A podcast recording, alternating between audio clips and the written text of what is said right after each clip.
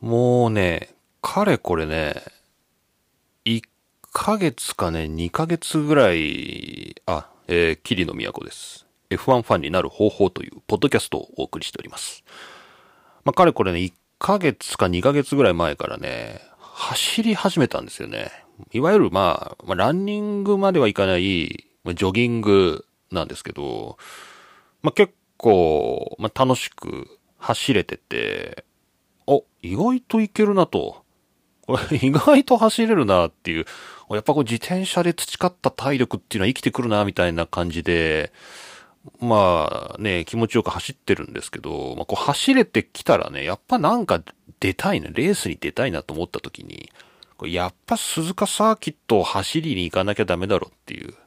ね、不安ファンですからね。やっぱ鈴鹿サーキット走らなきゃダメだろうと思って、ああ、そうそう、そういえば冬に鈴鹿シティマラソンっていうね、これ鈴鹿の国際コースを、まあ、丸ごと一周走れる、イベントがあったじゃないかと思って。これね、まだやってますね。えー、っとね、ウェブ見たらね、まあ、残念ながらもう今年のエントリーは終わってて まあ気づくのが遅いんだけど、まあ、エントリー終わってて、あのー、もうエントリーできないんですけど、えっ、と、ちゃんとですね、まあ、ハーフのコースもあるけど、フルコースだと、まあ、だいたい5.6キロぐらいを、F1 と同じ方向に走れるっていう、これ、すごいいいよね。これいいよね。これさ、まあもしなんだけど、来年もこの番組が続いていれば、これみんなでこう勝手にエントリーして、こう各自鈴鹿シティマラソンで、こうランニングオフっていう。F1 の番組のはずなんだけど、なぜかみんな走ってるっていう。これいいんじゃない？これいいじゃないですか。これやりましょうよ。なんか F1 のグッズ身につけて各自走って、まあなんか、そのままみんな帰るみたいな。なんかそういうのをどう？年に一度こう鈴鹿シティマラソンでみたいな。これどうだろうなこれ、桐野都チームで。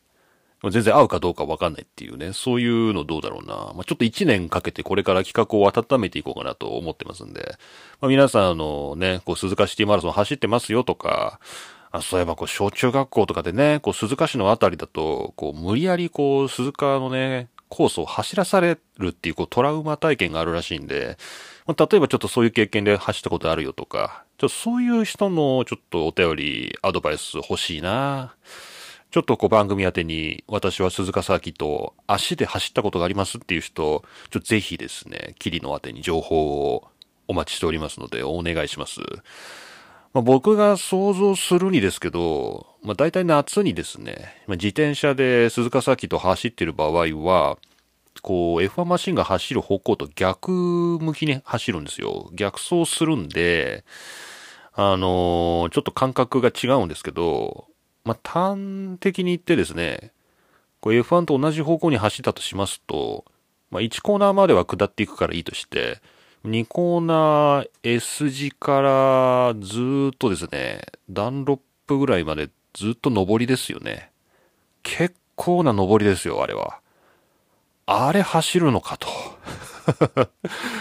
あれ走るのはずっと上り走るんですよね。結構きつそうだなっていう、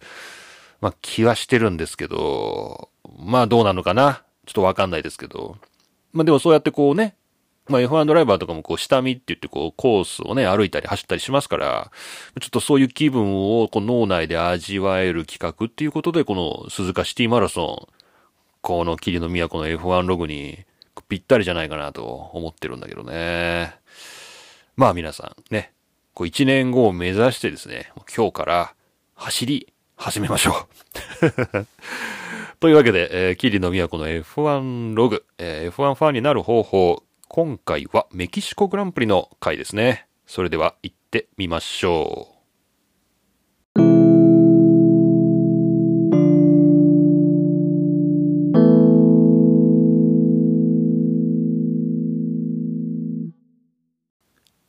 はい。というわけで改めまして、桐野都です。F1 大学で教えたり教えなかったりしております。そんな毎日の中で今日は2019年の10月30日水曜日ということになっております。メキシコグランプリが終わって、まだ2日ぐらいなんですけど、ちょっとこの北米ラウンドはレースの間隔が短いみたいなんで、まあちょっと今日ぐらいにポッドキャストを録音しとかないとな、みたいな感じで、ちょうど日程も空いてましたので、現在、こうして録音しております。まあ、それにしても、まあ、これからまあ、メキシコグランプリのね、えー、話なんだけど、まあ、やっぱ北米はね、辛いわ。もう、時差が、もうないわ、これは。これはね、もうな、もう生で見るってない。っ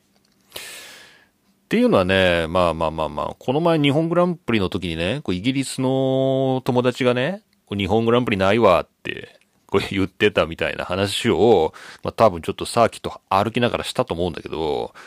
イギリスから見て日本グランプリの時間っていうのは朝の4時とかね、まあ午前3時とか4時とかね、そういう、まあちょっとありえない時間になるんですよ、生中継がね。で、やっぱ視聴率も低いと思うんですよね。で、まあそういう感覚が、これですよね。日本から見たメキシコグランプリとかアメリカグランプリとかブラジルグランプリとか、このアメリカ大陸で行われるレースこれの感覚ですよね。だから、うん。でね、あの、まあ日本からね、そういうイギリス人に対してね、まあそう言わずに朝起きてみろよと。そう冷たいこと言うなよと、こう思ったんですけど、まあやっぱこう改めて自分がね、こう、北米、南米とね、こう、向き合ってみるとね、ないな。これは見れないなと、あの、まあ、思いました。はい。申し訳ございませんでした。はい。なので、まあ、各自ですね、まあ、あの、再放送で見たりとかですね、あの、YouTube のハイライトで見たりとかですね、あの、 DAZN のハイライトもありますからね、まあ、そういうので、まあ、見といたらいいのかな、みたいな、そんな感じのメキシコ、アメリカ、ブラジルです。さて、そのメキシコグランプリですけど、まあ、チャンピオンがね、コンストラクターズのチームのチャンピオンは日本グランプリでメルセデスということになりましたんで、まあそっちはもういいんですけど、ドライバーズタイトルがまだ決まってなくてですね。まあかといって、まああらゆるドライバーにチャンスがあるかっていうとそうでもなくて、結局メルセデスのですね、ハミルトンかボッタスかと。で、これがあのいろんな条件がね、ありまして、ちょっとレース前にニュースにもなってたんですけど、まあ、どっちかが何位だったら、こっちかが何位で、こう、ファステストラップのポイント取ってなかったら、こっちがチャンピオンで、みたいな。まあ、なんかそんなようなね、いろんな条件が複雑にありましたが、結果として、チャンピオンは決まらなかったと。決まらなかったんですね。まあまあ、要するにハミルトンがいつチャンピオンになるかっていう。まあまあ、残、まあ残念だけどね。まあ多分そういうことなんですよ。まあなんかもういろんな奇跡が起きたらね、可能性としてはね、まあ、ボッタスがチャンピオンになるかもしれないんだけど、まあまあまあ、普通にやってればハミルトンだろうと。ただ、まあ今回は決まりませんでしたっていうことで、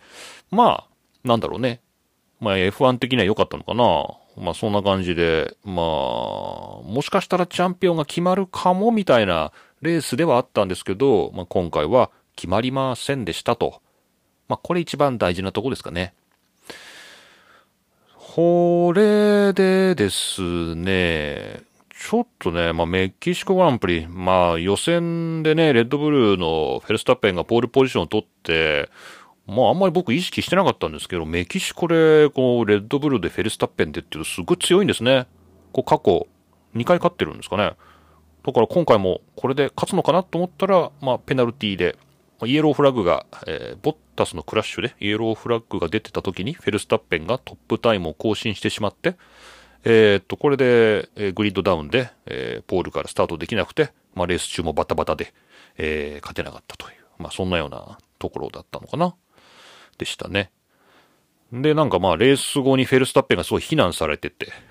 あの、みんなこう、あれですね、トップ3の会見でかな、こうなんかみんなこう口々にフェルスタッペンを非難してたらしいっていうのは、そういうニュースが出てて、まあ、僕その会見見てないんですけど、まあ、これに関してはですね、BBC の、えー F1 の、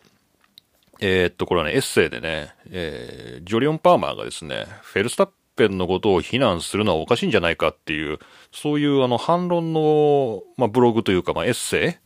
論説記事を書いてますんでね、まあ、ちょっとこれと、あと他の日本語の F1 メディアでね、えー、ちょっとフェルスタッペンひどいんじゃないかみたいな、なんかそういうのと、この、このパーマーのこの意見とちょっと両方合わせて読むとですね、こうバランスよくいけるかなみたいな、そんな感じを受けましたね。まあ、パーマーの意見としては、まあ、フェルスタッペンはまあ非常に運が悪かったというですね、まあ、他別に悪いことは特にしてないんじゃないかみたいなね、そういう、えー、意見のようですけどね。ちょっとレースを見たっていう人ね、ちょっとフェルスタッペンどうかなって思ってる人は、このちょっとパーマーのブログを見るといいかもしれません。ブログじゃないな。BBC の記事を見るといいかもしれません。でね、まあ僕がね、このメキシコグランプリを見て思ったのはね、あの、表彰台？この いきなり最後まで飛んで申し訳ないんだけど、レースのね、中をぶっちぎってね、なんかあの、初めて見たんだけど、あの、このね、多分ね、皆さん YouTube のハイライトでも映ってると思うし、あの、ちょっとぜひ見てほしいんですけど、表彰式で、こう、下からこう、せり上がりでですね、こう、こう普通表彰式っていうのは、こう横からドライバーが入ってくるじゃないですか、みんなね。でもなんか今回のメキシコの表彰式って、こう下からせり上がりで、こうトップのね、ハミルトンが、こうマシーンごとだよ。マシーンごと表彰台にせり上がってくるっていう、こう演出があって、こう僕はあんまメキシコグランプリっていうのをこう今までちゃんとこう意識してこう見たことがないんだけど、こう毎年じゃないよね。多分今年が初めての試みだっていうふうにちょっと考えてるんですけど、なんかね、そういう演出があって、これちょっと面白かったんですよ。で、これね、ニュースにもなってるんですよね。で、オートスポーツウェブのね、これはいつだ ?10 月29日の記事で、えー、僕はセルフィーに興味がない。ベッテル F1 メキシコグランプリ表彰台に現れた自撮り男とトロフィーを酷評っていうですね。まあこれほぼ同じ内容の記事がモータースポーツ .com にも載ってるんで、えー、まあ見ていただいたらいいんですけど、これはね、やっぱりね、こう、マシーンごとですね、こう表彰台に上げるっていうのは、これは新しい試みだったと。いうことで、まあ、これはね、ベッテルは非常に気に入ったと。良かったと、えー、言っています。が、この表彰式にですね、なんかヘルメットかぶったあのスティッグみたいななんか謎の、こう、なん、なんていうのかな、こう、変なちょっとおちゃらけた人がいてですね、これ何を、見てない人には何も伝わらないと思うんだけど、まあなんか、こう表彰式に明らかにちょっとよくわからない人が一人登ってて、もう僕もよくわかんなかったんだけど、まあ要するになんか、まあ解説実況などから推測するにあれはまあマスコットキャラクターっていうんですか？このグランプリの、もうマスコットキャラクターって言ってもなんかこう日本みたいな着ぐるみに入ってるっていうか、まあ単にレーシングスーツを着て白いヘルメットを被ってるだけの不審者なんですけど、その人はこうセルフィースティックを持ってこうなんかね、こう表彰式でこうドライバーとセルフィーを撮ろうみたいな。なんかそういうことをやってたんだけど、まあそれはちょっとベッテルは気に入らないと。ちょっと押しのけてたっていうね。あっち行けみたいな感じで、えー、ちょっと押しのけられてて、こうインタビューでもやっぱあれは気に入らなかったと。で、ついでに言えばトロフィーのデザインも気に入らないと。まあ、そんなようなこと言ってましてね。あのー、まあ、メキシコグランプリ、ま、いろいろ新しい取り組みがあって、まあ、面白いなと思ったんですけど、まあ、そういう中でね、あの、まあ、あんまり気に入らないものもあったんだな、みたいな。そういうのがちょっと面白かったかな。まあ、でもなんかメキシコは、なんだろうね。よくわかんないね、ノリがね。こう、こういうこういうノリなのかな？よくわかんないんだけど、ちょっとね、うん、まあ、紙吹雪が舞うっていうのも、まあ、ブラジルっぽいというかなんかね、そういうちょっと華やかな感じでいいし、まあなんかこれぐらいやっても全然いいよね。うん。なんか全然いいよなと思いましたけどね。もうちょっとベッテルは気に入らないところもあったということですが、まあ、それはファンが見てても違和感のある場所だし、まあ、その通りかなっていう。マシンごと競り上がってくるのはいいよねっていうことなんで、まあ、これはいいんじゃないですか？これ大変だと思いますけどね。まあ、ちょっと他のところでもやれるところはぜひやってほしいなっていう。まあ、そんな感じです。はい。そんなメキシコグランプリ。それでですね、もう一個ね、まあ、メキシコ絡みではあるんですけど、えっ、ー、とね、これモータースポーツ .com の記事で、こっちも紹介します。えー、ピレリ F1 のタイヤ寿命テレビ表示に困惑。予測は難しいし誤解を招くっていうですね、えー、10月29日のアダム・クーパーの記事です。これ全然僕気づかなかったっていうかね、日本グランプリの中継そもそもね、僕録画で見てないんですよ。現地で見てると、本当情報不足で何もよくわかってないんですけど、あのー、タイヤのね、こう、なんていうの？こう、摩耗していくっていう、なんかその、摩耗レベルのデータが画面に出るようになったんですね、日本グランプリからね。で、あの、そのテレビ表示っていうのが、こう、正確ではないと、誤解を招くっていうふうにですね、ピレリが、まあ、抗議してるというか、まあ、我々がデータを提供しているわけじゃないんだっていうことで、あの、まあ、F1 側に抗議してますっていう記事なんですよ。そんなん出てた？そんなん出てた？まあ、日本グランプリ見てないし、メキシコも真面目に見てないんで、もういつでも北米はね、こんなノリですから、僕はもう北米、南米のラウンドはね、ちゃんと見ませんからね。はい。もうこれ言っときますけど、これ見ません、ちゃんとね。なので、あんまりこう、意識して見てないんだけど、そうなの？タイヤの、何、そんなデータが出るの？これすごいね。まあ、それはだからテレビを見てる人が、こうピットストップに入るタイミングであるとか、このドライバーのね、こう、なんだろうな、こう見た目の速さと、そのタイヤの残り具合と、みたいなところで、あ、今はこんなペースなんだ、みたいな風に、こう想像できると楽しいじゃん、みたいな。多分そういうことで、えー、新しく中継に取り入れたっていうね、新しいフィーチャーだと思うんですけど、ピレリ側はちょっと不満があると。えー、タイヤの摩耗レベルを推測するのは非常に困難で、えー、データはマシンによって異なるから、これをこうパッとですね、テレビで不正確な数値を出しておくっていうのは、こうファンをこう誤解させるじゃないかっていう。うん、なるほどね。まあ、そうだね。どうかな？まあだからライブタイミングのデータのなんか量が増えるんだよね。だからこっちからするとね。まあまあそうだね。確かに推測でしかないもんね。タイヤの減り具合っていうのはね。空気圧とかね、なんかそういうこう正確に数値が測れるものだったらいいけど、こうタイヤの残り具合っていうのは、まあ確かに正確にはならないよね。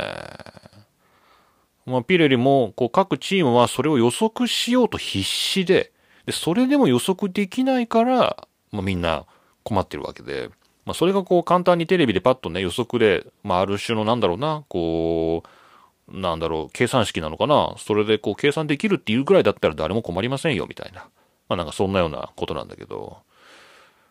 まあ、まあ、あくまで目安ですっていうことで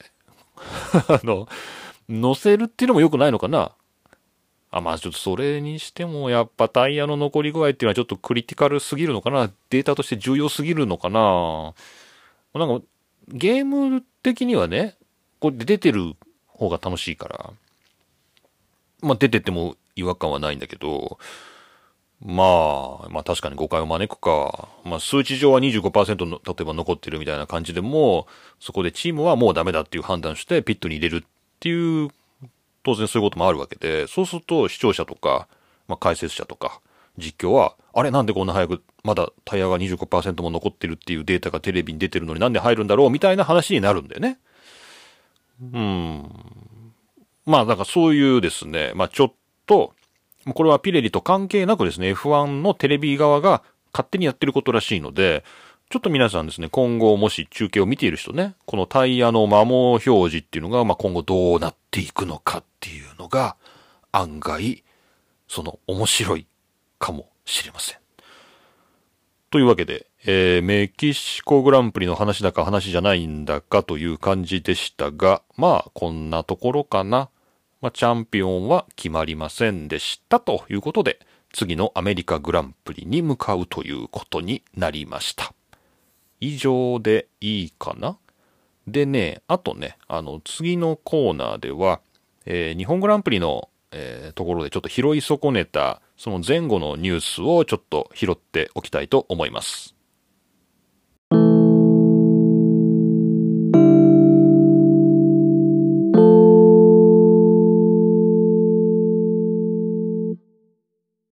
はい。えーと、じゃあニュースね。これね、もうさっきと歩きながら録音してたから、ちょっとその前後のニュースをね、拾えなかったんだけど、まあ、これは大事だなってやつ、ちょっと紹介していきます。全部でいくつだろう ?1、えー、2、2、2個ぐらい ?2 個ぐらいでいいか。えー、そうですね。とりあえず2個。えー、まず1つが、これはね、マクラーレンだな。マクラーレンの YouTube のチャンネルで、カルロス・サインツとランド・ノリスが日本食に挑戦するっていうね、えー、カルロス・サインツランド・ノリス try Japanese food っていうですね、YouTube の、えー、動画がありまして、これ面白かったですよ。これ、これ見た方がいいですね。これは面白かったです。でね、まあ、まずね、分かったのがね、ランドノリスはね、魚が食べられないんですね。魚が食べられないんですよ。あの、まあ、多分好き嫌いだと思うんですけど、あの、ロシアグランプリだったかな？なんかロシアグランプリのなんかレース後の無線かなんかでマクラーレンで、こうランドノリスに対してピットから寿司食わねえかみたいなね。水曜どうでしょうかっていう話なんですけど、寿司食わねえかみたいな無線が確か飛んでたような気がして、ちょっと僕よくね、そういう状況がわかんなかったんで、まあ、次日本グランプリだし寿司でも食べようかみたいな話なのかなって思ってたんだけど、この動画を見たら、あのランドノリスがね、魚をね、極端に恐れてるんですよ。だからこう日本食って言ってまあいろいろ出てくるんだけど、まあ例えば餃子とか出てくるじゃないですか。で、そうすると餃子を見た、こう、ランドノリスの反応っていうのは、これ中に魚入ってないみたいな。これ魚入ってないよねみたいなね。なんかね、そういう反応なんですよ。で、まあ、カルロス・サインツそんな入ってない入ってないみたいな感じで、あの、まあ、対応してるんですけど、魚食べられないんだと思って。結構ね、面白かったですね。なんか、魚食べない人生なのかと思ってね。で、当然寿司は食べられないんですよね。でね、それに対するカルロス・サインツのツッコミが面白くてね、もうお前もいい加減大人になれよ、みたいな。そういうね、対応なんですよ。いいよ、お前もいいチャンスだって、これで大人になれ、みたいな。ここで寿司を食べて大人になるんだ、みたいなね。なんかそういう、あのー、なんていうんですかね。ランドノリズに対してのこう対応なんですけど、もうかたくなに食べないですね、魚は。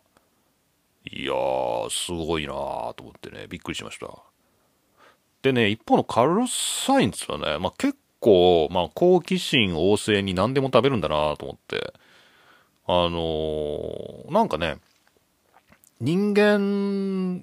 としてね、今までね、特にカルロス・サインツにもね、まあ、ランド・ノリスにもですね、そんなに興味はなかったまあ、そんなに興味はなかったっていうのは語弊があるんですけど、まあ、さしてそんな親しみを覚えるってこともなかったんだけど、まあ、この二人のこう人間性みたいなのが、こう、未知の食べ物を前にした時にこう、あらわになってですね、結構、面白かったですね。これはいい動画だなと思って、まあ、全然ですね、こう F1 の速さとかですね、そのドライバーの強靭さとかでそういうの全然関係ないんですけど、このマクラーレンのカルロス・サインツランド・ノリス try Japanese food っていうね、この動画は面白かったです。これはぜひ皆さん、まあ、リンクも貼っておきますけど、まあ、YouTube で検索すれば出ると思いますので、ぜひ見てください。なんか前のあれか、マクラーレンって結構なんかそういうのあるんだな。なんかな、面白いな。はい。それで、えっ、ー、と、もう一個はね、結構深刻なやつなんですけど、これはちょっと前で10月24日、1週間前の記事なんですけど、オートスポーツウェブで、F1 日本グランプリで入賞のルノーが失格、ドライバーエイドに関する規則違反と認定され、えー、ましたので、まあ、失格と。で、その結果、トロロッソホンダを含む5人に追加のポイントが出ましたよっていうものなんですけど、これがね、なんかね、日本グランプリが終わった後に、レーシングポイントかな？レーシングポイントが、ルノーが、こう、レギュレーション違反をしてると、こう、なんかそういう告発があったんですよね。で、あの、それに対して、じゃあ FIA が調査しますって言って、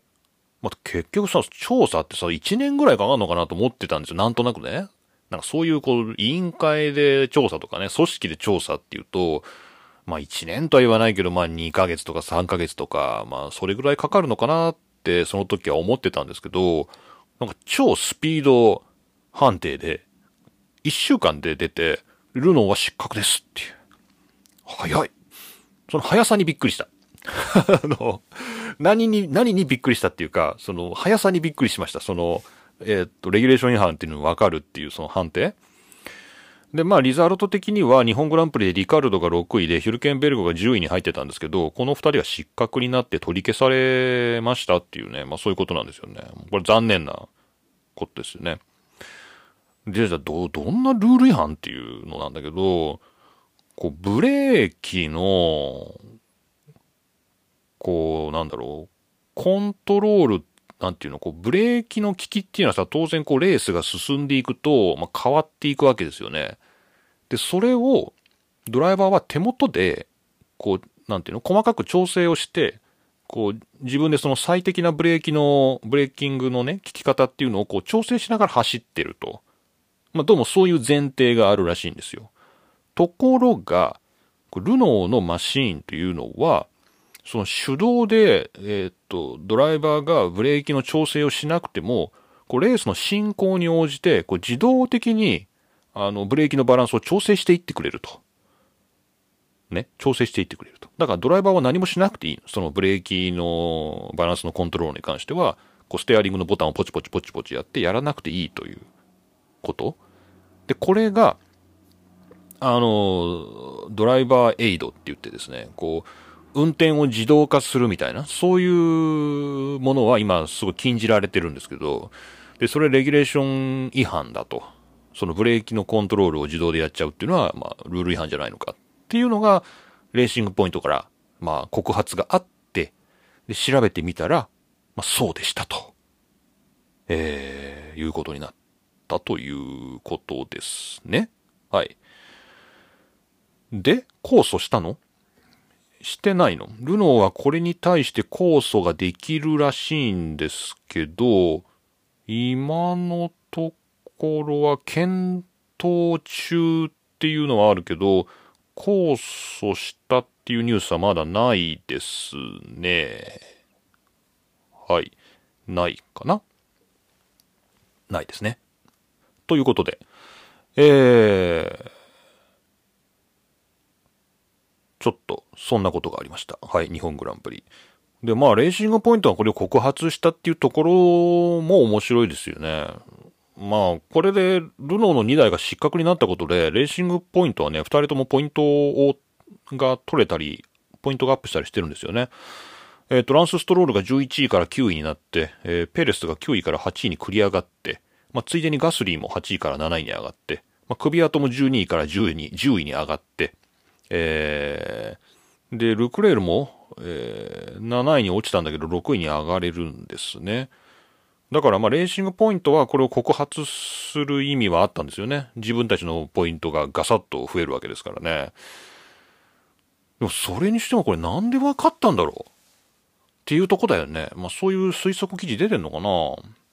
こう、レーシングポイントはこれが分かったっていうの？ルノーがそういうルール違反をしてるっていうことが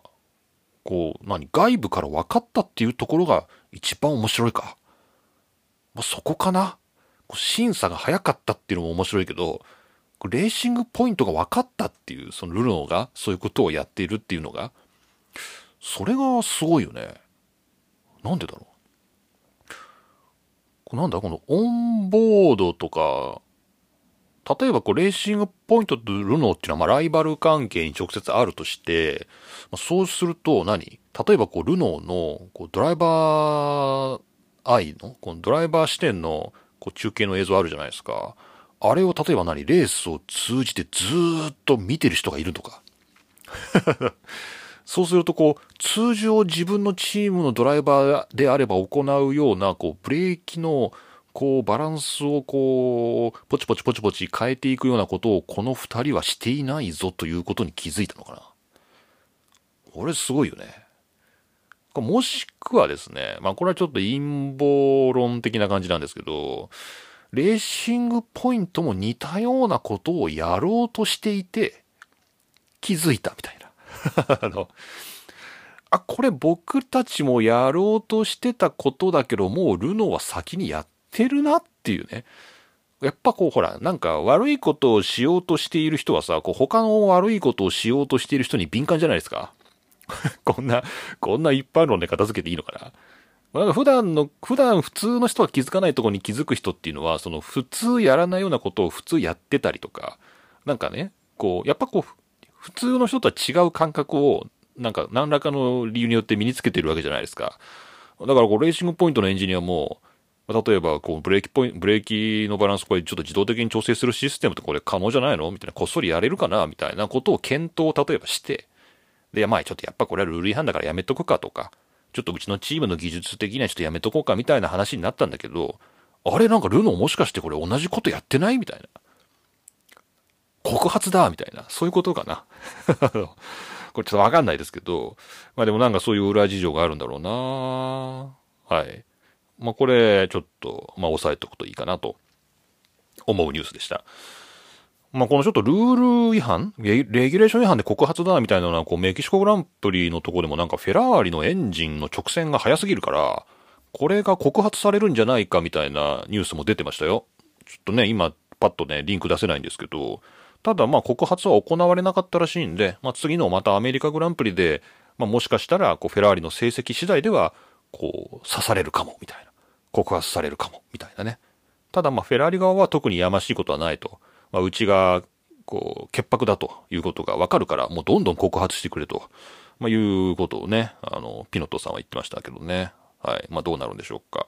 まあちょっと若干ゴタゴタした話ですけども、まあレースシーズン終盤まあ、やっぱポイント争いもね、やっぱ中断グループ、やっぱこう、非常にね、生死に関わるっていうか、もう来年のチームに関わる話だから、まあ、結構、まあ、ドロドロしてくるかな、みたいな、まあ、そんなことも考えた、まあ、日本グランプリ前後のニュースご紹介でした。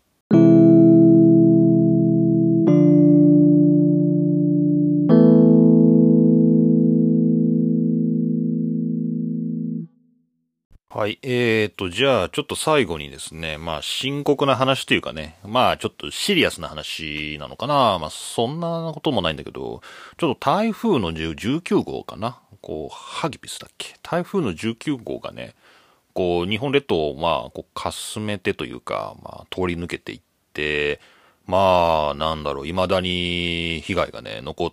てて、で、さらに、なんていうのかな、まあ、復旧作業というか、まあ、それもまだ進行中、もしかしたらまだこれからだみたいな地域もあったりして、まあ、死者の数もすごいですよね。もう70人とか、もう70人とか、まあちょっと、まあどんどんカウントアップされてるんだけど、まあ、そういう台風が来た中行われたのが日本グランプリだったんですよね。で、まあ、なんだろうな、今、こう、なんていうの、でね、ラグビーのさ、ワールドカップもやってたんだよね。その台風が来て、まあ中止になったレースもあったんだけど、こう日本がね、こうベスト8に残るかどうかみたいな日本スコットランド戦？これが本当鈴鹿の決勝の日でしたよね。鈴鹿の F1 日本グランプリの決勝が終わった後、その夜に、えー、神奈川でかな、えー、ラグビーの日本、スコットランド戦があったっていうことで、こっちのね、日本、スコットランド戦の方で、こう、これちょっとツイッターでもちょっと話題になってたんですけど、こう、やるべきなのかどうなのかみたいな。これ全然ね、まあ、鈴鹿、三重の方、まあ、三重の方もちょっと洪水被害結構あったみたいなんだけど、よりも全然、そうやっぱね、首首都圏の方が台風のね、被害がやっぱ深刻で、ものすごい被害が出てたわけだよね、水害で。で、そういう、その、ラグビーとしてはスタジアムか。スタジアムの外側でひどい状況になってるのに、そういうお祭り騒ぎみたいな、そういうスポーツイベントを、こうやるべきなのかどうなのかっていう、そういう倫理的な問題その倫理的っていうのは、そのなんか人として正しいのかどうかみたいな、なんかそういう判断ね。っていう議論はあったみたいだよね。で、こう F1 の方は、台風が来たから、まあ、延期にしましたっていうのは、あのー、これはね、ヨーロッパでは、まあ、おそらく好意的に、まあ、いいことだっていうね、こうセーフティーファーストで、あの、いいことだっていうふうに受け取られてたみたいなんですよ。その予選をやめたっていうか、まあ、決勝の日にずらしたっていうの。これはね、ガーディアンなんですけど、イギリスの新聞ね、ガーディアンの記事で、えー、F1 は日本でリスクを犯さなかったと。えー、で、ビアンキの、えー、死の、え、記憶がまだフレッシュな日本で、え、リスクを犯すことを、え、しなかったっていうですね、そういう記事が、これはいつ出たの？?10 月の11日ですね、えー、ジル・リチャーズが書いてる記事なんですけど、えー、2014年にジュール・ビアンキが鈴鹿で、えー、まああれもちょっと天候不良でしたよね。で、その中で、まあ、事故死したっていう、まあ記憶が日本のやっぱグランプリにはまだまだこう、なんていうのか、色濃い。まあ、そういう中で、こう台風が近づいてきていて、あらかじめその予選をキャンセルしたっていうことは、正しい判断だったっていうね、そういう、あの、論評っていうのかな。まあそういう解説の記事がガーディアンに出てって、まあ、そうかと、そういうことになるのかと、えー、いうね、あの、感じですよね。で、あのラグビーの方はね、なんかずっと見てるとね、ワールドカップは黙祷してますよね、今ね。あのこの、台風の被害があってから、こう試合前にまだね、もうすぐ決勝でワールドカップも終わるんですけど、まあ、ずっとベスト8から、まあ、準決勝から、まあ、ずっと黙祷してますよね、選手がね。で、まあそういう黙祷を捧げつつも、こう、ラグビーの試合っていうのは継続してるわけね。で、まあその天候でキャンセルされたとかじゃなくて、その周囲で被害が出てんのに、そういうラグビーの試合やるのかっていう、まあ当然そういう批判があってもいいと。で、これは F1 の鈴鹿サーキットに対しても当然そういう批判はあったんじゃないのかなって、このラグビーの記事を見て思ったで、このラグビーの記事っていうのが、これもやっぱガーディアンなんだけど、えー、アンディ・ブルがね、10月の13日に書いてる記事なんだけど、まあ、日本は、えー、台風によって非常に大きな被害を受けたんだけど、えー、まあ、そこで試合を行うことで、まあ、なんていうのかな、こう、反、反抗の意を示したんだみたいな。なんかね、そういう記事があります。で、ここで言われてるのは、なんていうのかな。だからさ、そういうなんか、あるじゃないですか、自粛ムードっていうのかな。やっぱなんかこう、辛い目に遭っている人がいるから浮かれるのはやめようみたいな。やっぱなんかそういうのって、なんか根強い雰囲気っていうのかな。なんかそういうのはあると思うんだけど、まあ、それでも、こう予定されていたこう、メガスポーツイベントっていうのかな。そういうのを予定通りやるっていうのは、決意だっていうね。なんかね、なんかそういう論調なんだよね。で、それはどういう決意かっていうと、まあ、それにはいろいろあるだろうっていうのが、まあ、この記事の、まあ、ちょっと面白いところで、あのー、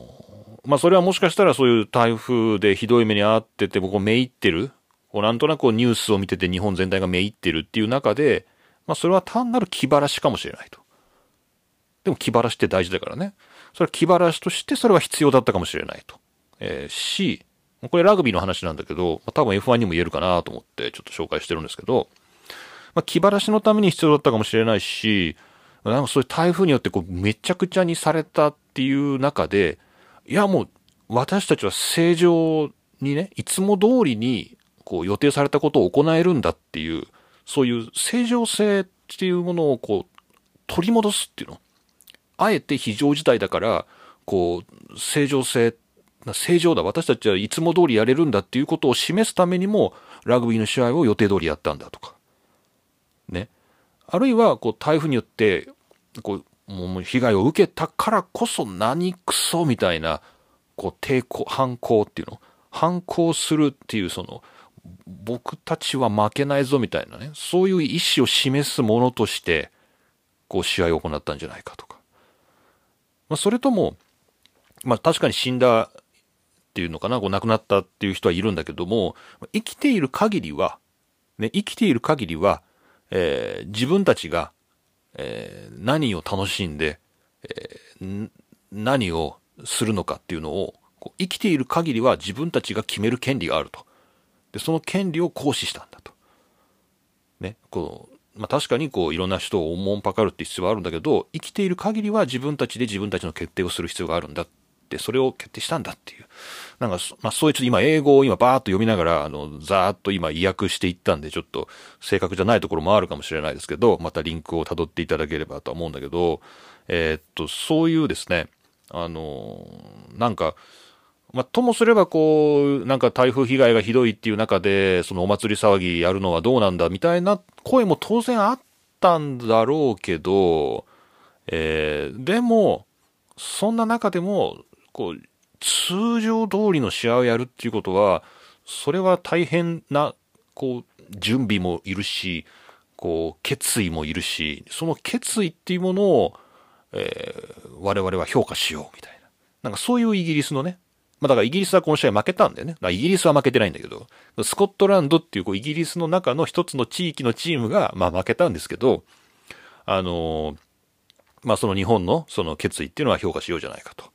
で、それに対して、まあ、スコットランドのチームが、日本はこうね、試合をわざと延期させてやらないことで、こう、ベスト8に進もうとしてるんじゃないかみたいな、そういう相手の、相手が卑怯なことをするんじゃないかみたいなことを言った発言は恥ずかしいみたいな。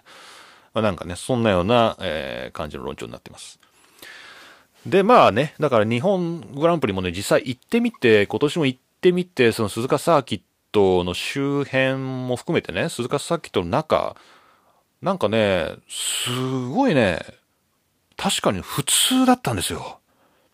なんだろうな。まあ、確かにこう、現地からレポートしたみたいに、なんかこう、ね、普段の覆いがなかったり、こう、テントの屋根がなかったりとか、まあ、そういう強風っていうものを考慮した、こう、いつもと違う状況っていうのはあったんだけど、もうお客さんの数はすごい多いし、で、じゃあ道路がなんかおかしくな、なんていうのかな、こう、サーキット内のね、道路、歩道がなんか歩けないような状況になってるかっていうとそんなことはないし、あの、いろんなものが飛び散ってるかっていうとそんなこともないし、なんかね、普通だったんですよ。で、あんなさ、なんていうのかな。まあ確かにこう鈴鹿のあたりっていうのはその台風が直撃したっていうことはなかったんだろうけれども、それにしても、やっぱり、それは非常な努力があってね、こうサーキットの中で、これはもう、いつも通りに F1 をやるんだっっていう、なんかそういう決定があって、で、それのためにものすごいたくさんの人が多分動いたんだよね。朝っぱらから。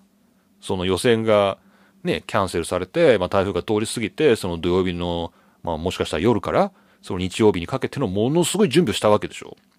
で、その結果の、いつも通りの日本グランプリの進行があったっていう、これが多分、なんだろうな、態度で示したっていうのかな。それが決意だったんだろうね。で、まあ、もちろんそういう、今回被災地にな、被災地になったみたいなところからもたくさん、こう、鈴鹿に来て、やっぱりいつも通りに F1 を楽しんで、で、ちょっと実は日曜日帰ったら自分家のガラスの窓が割れてるかどうか心配みたいな、まあそういう気持ちでね、あの、帰っていった人もたくさんいたと思うんだけど、でも鈴鹿サーキットの中では、多分いつも通りの自分だったね。自分の F1 ファンだったんだろうね。で、それが多分大事なんだよね。なんかね、そう。だから、いつも通りに、まあちょっとイレギュラーではあったけども、まあ、なんだろう、ラグビーの記事を読んでて、あ、そうだなって、こう、F1 のね、日本グランプリもそうだなと思って、こう、やっぱ何らかの決意っていうのが、やっぱそこにあったんだろうなっていうね。なんかそういうふうに思ったんだよね。だからまあ、まあ、もしかしたらね、あのー、まあこれ F1 のファンの人がね、聞いてる限りは、まあ日本グランプリがあってよかったなっていうことかもしれないんだけど、あ、そうじゃない人からすると、え、あんな状況で F1 やったのみたいなとか、まあ、当然ラグビーもやったのみたいな、こう考えもあるんだよね、そりゃ。それはあるよね。ま、だけど、ちょっとやっぱそれに対しては、いや、あれはね、やっぱ試合っていうの、レースを行ったっていうことが、こう、僕らの決意だったと。まあなんかそんなようなことも言えるのかなっていう、ね、はい、あの、そんなようなことを、こう、深くスポーツっていうのかな、そういう余暇、娯楽みたいな、まあ、その価値って何なんだろうな、みたいなことを、あんな浮かれたですね、日本グランプリからの あの、収録をした後ですね、まあ、賢者モードになってですね、こう家で、こう、こういうラグビーの記事とか見ながら、あれは何だったんだろうなっていうふうにちょっと考えてみた。そしたらまあ、うん。やっぱいつも通りにやるって、あれはすごい大変なことだっただろうし、ものすごい準備があっただろうし、でもそこで楽しんだファンの人たちっていうのも、まあ、あれは良かったと。ね、なんかね、そういう、やっぱ良かったな、やれて良かったんじゃないかな。ね、本当に素晴らしいグランプリだったなと、そんな風に思いました。はい。まあそんな感じで、はい、えー、ちょっとですね、日本グランプリが終わってみて、台風がね、行っちゃって、で、そういう状況下でみたいな、ちょっと思うことというのを最後にお話ししました。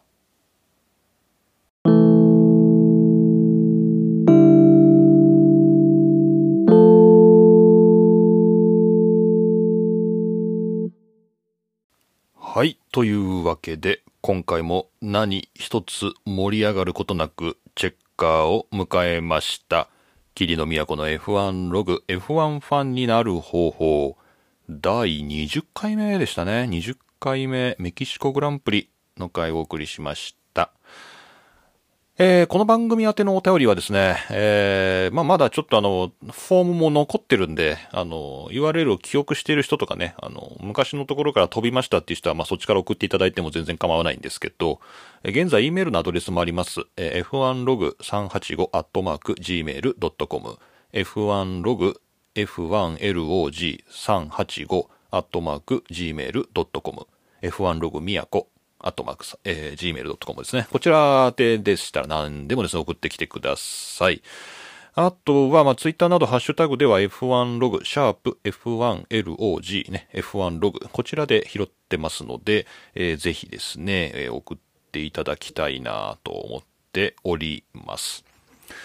あのー、そのハッシュタグで思い出したんですけど、前回ですね、えー、日本グランプリで、この F1 ログのジャケットのね、これトロロッソのハートレイかなの写真をね、使ってるんですけど、これを撮った、撮影して、ま、フリッカーで公開してくれているタカさんにね、あの、インタビューしてきて、まあ、どうやったらちょっと F1 でいい写真撮れますかみたいなことを、まあ、聞いてたんですけど、あの、あれ二人ともシラフですからね。あの、ま、僕も、えー、タカさんも全然飲んでないっていう状況だったんですけど、あの結構ね、あの、面白い話が聞けたかなと思ってます。で、これツイッターでちょっとね、あの F1 ログっていうハッシュタグをつけて補足情報を、えー、ちょっとつぶやいてくれてたんで、まあ、ちょっとこれは紹介しておこうかなと。えー、まずですね、えー、この番組ではコツを話しましたが、お使いの機材によって異なると思いますと。まあ、だから言ってみれば人それぞれですと。それを言ったらおしまいなんですが、まあ、えー、まあ、こう、力を抜いてシャッターを押すっていうね、そういう話を番組でしましたけども、いかにこう、ヘルメットをフォーカスポイント1点で追いかけられるかがコツですと。こうヘルメットを追えと。ね。F1 マシーンを取るっていう時に、まあ、いろんなとこにこう、ピントが行くんだけど、こう、ヘルメットに置けというのがコツだと。で、鈴鹿だと、えー、その、スピードが落ちるヘアピンや試験員で、撮り始めてみるっていうのがおすすめですと。なるほど。まあ、いきなりこう高速の被写体を狙うというよりは、まあ、若干速度が落ちるヘアピンや試験員で、ちょっと F1 の撮り始めてみようかなっていう人はそこから撮ったらどうだろうかというアドバイスですね。で、えー、機材に投資すれば、えー、つまりお金をたくさん出していいものを買えば撮りやすくなりますが、基本的にはですね、いいカメラ、高いカメラっていうのは大きく重くなっていきますと。なので、えー、自分が歩き回れる、持って歩き回れる機材がおすすめですと。なるほど。まあ、その辺のバランスね、えー、まあ、ちょっと気にした方がいいと。F1 の鈴鹿に限っては大きなレンズが一般席では利用できないので、そうですね。あの、何、何センチまでしかでき、ね、こうレンズの生長いものは使わないでくださいっていうね、そういう、まあ、ルールがあります。ので、えーカメラマンエリア券を購入するような撮影欲がないと、まあ、実際にはですね、F1 マシンをしっかり捉えるというのは難しい状況じゃないかと。まあ、つまりこう一般席で持ち込める程度の長さのレンズ、大きさのレンズでは、実際こう、まあ、パッチリいい写真として F1 を収めるっていうのは難しいから、やっぱカメラマンエリアに行くぐらいの覚悟がいるんじゃないでしょうか、鈴鹿ではというね。まあそういう高さんのアドバイスでした。はい。まあ皆さんちょっと自分のやれる範囲でこうやってみるっていうのはいいのかなっていうね、ふうに思いますので、ちょっとこれをアドバイスに、皆さんもなんかいい写真が撮れたっていうので、ね、ぜひ送ってきてください。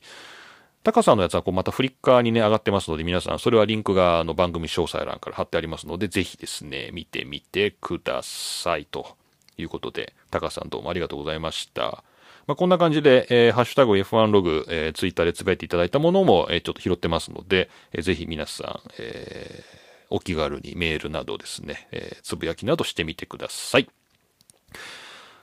はい。えー、というわけで、えー次回はアメリカグランプリなんですけど、United States of America がね、もう始まるんだよね。11月の2日から4日っていうことで、今10月30日なんで、もう今週末、今週末アメリカグランプリと、えーいうことになってます。えーメキシコからアメリカ、もうわずか1週間っていうか、まあ連続週末で開催っていうことだね。はい。ということなんで、まあまた北米で、時間帯辛いと思いますけども、まあ、キリノは見ませんけどね。あの、見ませんけどね。まあ皆さん生で見るという人ね、頑張って朝起きて仕事に差し支えないようにしてください。こんなとこかな。というわけで、えー今回も桐野都がお送りしました F1 ログ、F1 ファンになる方法。それではまた次回お会いしましょう。